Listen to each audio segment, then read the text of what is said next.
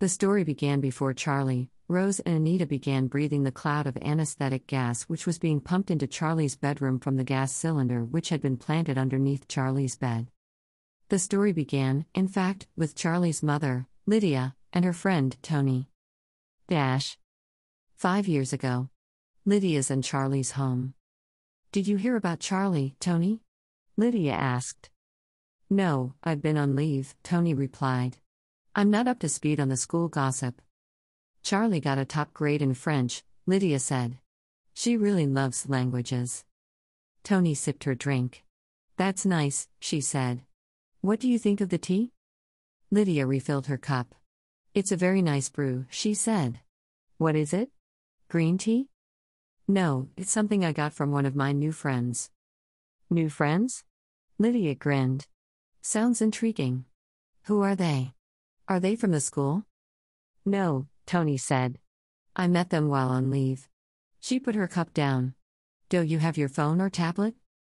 I've got both, Lydia said, reaching for her bag. Tony peered into Lydia's open bag. Still smoking? She asked, spotting the cigarettes in the bottom of the bag. I still can't kick it, Lydia replied. She turned on the tablet. Call up your email, Tony said. I sent you something this morning. This morning? Lydia said. Strange. I check my emails every morning, first thing. I don't remember any emails sent from you. Oh, wait. Lydia looked at her inbox, where an email sat near the top of the screen. She looked at Tony. I, I don't remember this email, she said, showing it to Tony. It looks like I've read it already, but I don't even remember seeing it let alone reading it. Yeah, Tony said. Open it. See what it says. Okay, Lydia said, clicking on the link. Her face went blank. Her facial muscles slackened. Her pupils dilated. Lydia became empty and unresponsive. Say hello, Lydia's unconscious mind, said Tony, leaning forwards. Lydia barely moved her head to respond. Hello? Tony leaned further forwards, and plucked the tablet from Lydia's unresisting fingers. Lydia, it's time to remember two weeks ago, when I first hypnotized you. Lydia smiled a dopey grin and sank back in the chair as the memory flooded her mind. Dash. The fortnight before. Outside the Nutmeg Cybercafé. It was raining. Tony bumped into Lydia as she stood under an awning outside the Nutmeg. Hi, Lydia, she said. I take it the patches didn't work. Stupid things, Lydia said, stamping out the finished cigarette on the floor. She led the way back into the cafe, Tony following her. They ordered coffees, and stood dripping wet in the queue, watching people working on their laptops, and waiting for the barista to serve them. You know something? Tony said. What? You know what your problem is? Oh, please don't tell me it's willpower, Lydia retorted. I get that in the neck all the time. I've got plenty of willpower. It's just that the smokes are too damn good. Tony took her tray and let Lydia grab hers. They made their way to a quiet, dark spot around the back and sat down together. It's not willpower, Tony replied. Then what is it? I'll tell you what I learned, Tony said. Eh? Learned? From who? What did you learn? Tony sat back, sipping her coffee. Have you noticed something different about me lately? Er, no. What's different? I'm not smoking, Tony replied. What? I haven't smoked for two months, Tony said. Want to know how?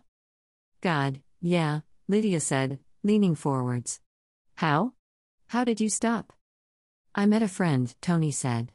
He got me in touch with some of his friends who gave up smoking, and they sent me to a retreat nearby. And I came out of it smoke free. A retreat? Kind of like a posh holiday resort, Tony replied. Very nice place.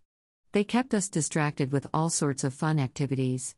You know, paintball, horse riding, all that athletic stuff. They kept our bodies exercised, to get us used to the restoration of health in our bodies as we renewed ourselves. Wow, Lydia said. And did you get permission from the school to take the break? As a matter of fact, Tony said, I just started an extended period of leave, so I could go on my first retreat immediately. Amazing, Lydia said. What did it cost you? I'll tell you later, Tony said. I've got some brochures at my place. Want to see? Sure. Dash. That afternoon, still two weeks before. Tony's home. Lydia looked at the brochure in her hand. This place isn't too far out of town, she said. Tony was in the kitchen. Yeah, not far, she replied. And you can go there too, if you wish. Lydia chortled. Not till I find out who's behind it, and what they're all about. She looked at the company logo, which looked like a stylized grid of white outlined hexagons like a honeycomb. Inside one of the golden yellow internal hexes was an aquamarine blue capital letter U. And just what is a unity anyway? Not just a unity, Tony said, still in the kitchen. But unity. I don't understand, Lydia replied. Is that some sort of cult? Back to Lydia's home, just after Lydia fell into the trance from looking at the email. I remember, Lydia said. And yet I don't remember any of this. Of course not, Tony said. You are only remembering because we've opened the memory to you. Stand up, Lydia. Lydia found herself standing up, not knowing why she did it. How are you feeling? Strange, Lydia replied. My head feels sort of spacey. That's the triggered instructions, Tony said. Raise your arm over your head, as if you were asking a question. Lydia raised her arm. What the hell? No need to wonder, Tony said. It's also completely normal that you don't question it. Okay, Lydia replied. Lower your arm, Tony said. She watched as Lydia lowered her arm. And now open your blouse. Okay, Lydia said, quietly, as her fingers undid the buttons of her blouse and opened it, revealing her bra underneath. Now remember when I tranced you, the first time, Tony replied. And Lydia remembered. Dash. The fortnight before. Tony's home. No, the unity's the opposite of what people think of as a cult, Tony said, from the kitchen. I don't understand, Lydia said. This looks pretty culty to me. Are you a devil worshipper or something? Tony chuckled. Hardly, she said. And no, we don't gather in circles of 13 or bathe in virgin's blood by the light of the moon or any of that stuff. The Unity's just a group of health professionals who have retired from private practice and are using their money to help individuals. How?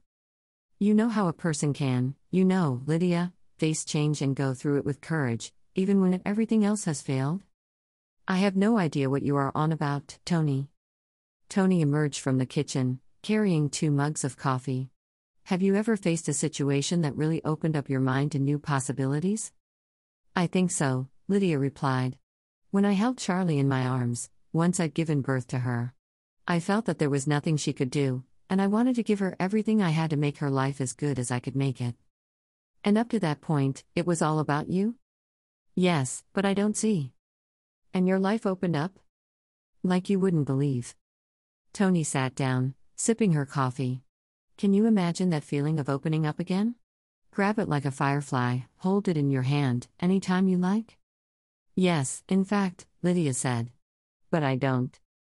If you could see yourself letting yourself open up to new possibilities again, Tony said, what would it be like?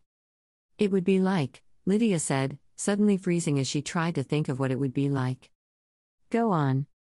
Lydia closed her eyes and imagined. Like winning something big, she said. Or a big new job. Or, her face grew still as the thought washed over her.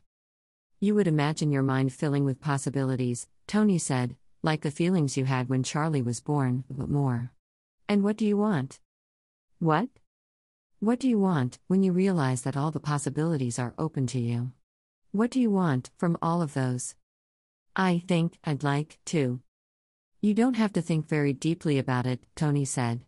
However, and this is a big thing, and you're sitting there right now, and you're breathing, and you're feeling your clothes on you, and you find yourself deepening that sense of connection now. Deeper. Tony leaned forwards. Deepening the connection, and it is a good thing you're deepening it, because you can, Lydia, realize that you can now let go, or you can let go in a moment, and you can drop into a deep, satisfying trance at any time you like. She paused. Or you drop into trance now. Lydia closed her eyes. Her head fell forwards. Back to Lydia's, a fortnight after that trance in Tony's. What did you do to? SHH, Tony said. Remove your blouse. Lydia removed the blouse and dropped it to the floor. I have control over you, Tony said. How do you feel about that? Strange, Lydia said. And kind of hot. I thought so, Tony said. If you didn't want to be controlled, you'd never have let me bring you into a trance in the first place. She stood up and faced Lydia. Now, what would you like me to do to you next? Lydia looked impassive. Take off my bra, she said. You want me to do it, or do you want me to command you? Lydia gasped. Command me. Tony smiled. Do it, Lydia, she said. Lydia unclipped her bra and dropped it, letting her large breasts hang free. How do you feel now? Aroused, Lydia said. Wet. And you want more? Lydia let out an erotic moan. Oh, yes. That's good, Tony said. Take off your shoes. Drop your jeans. She watched Lydia remove her jeans and shoes, and let Lydia stand in front of her, wearing only panties. Tony picked up the tablet and showed it again to Lydia. The email had a single image, a spiral, a pattern which looked like a grid of hexagons, changing color rapidly in unison. Each of us, a cell, Tony said. Each of us, a cell. All of us, a unity. All of us, Lydia said, a unity. All you want is to belong. I only want to belong. Feel the rewards of belonging. Tony caressed the undersides of Lydia's breasts, and Lydia uttered another erotic moan. Are you ready to belong? Tony asked. Yes, Lydia replied. Good, Tony said. Now, in a moment, you're going to put your clothes back on, and then you'll come with me. There's a car ready to take you to the Unity. Okay, Lydia said. Relax, Tony said, as Lydia began putting on her jeans. This will be fun for you. You'll be taken to processing. And after that, honey, I'll personally take you to the spiral room. Charlie, said Lydia. I've already taken care of that, Tony said. She's going to be occupied tonight, with her friends Anita and Rose. They'll be back late. They've won tickets to a concert. Dash. The present day. Five years on from that email. Lydia was in her office. Her phone chimed. She answered it. Hi, Zara, she said. How are they? I just put T2 and T3 under, Zara replied. Processing complete. And what about? As far as I can tell, Zara said, she's ready for her debut in the spiral room. The door chimed. Lydia looked up. Okay, you can begin any time. Go easy on her. We know who she is, Lydia, Zara replied. Processing out. Lydia got up from the desk and crossed over to the door. She opened it. Tony stood in the doorway, along with another figure in the shadows. Is she ready? Tony asked. As ready as she will ever be, Tony, Lydia replied. Then proceed, said Madame Danielson, stepping forwards into the light.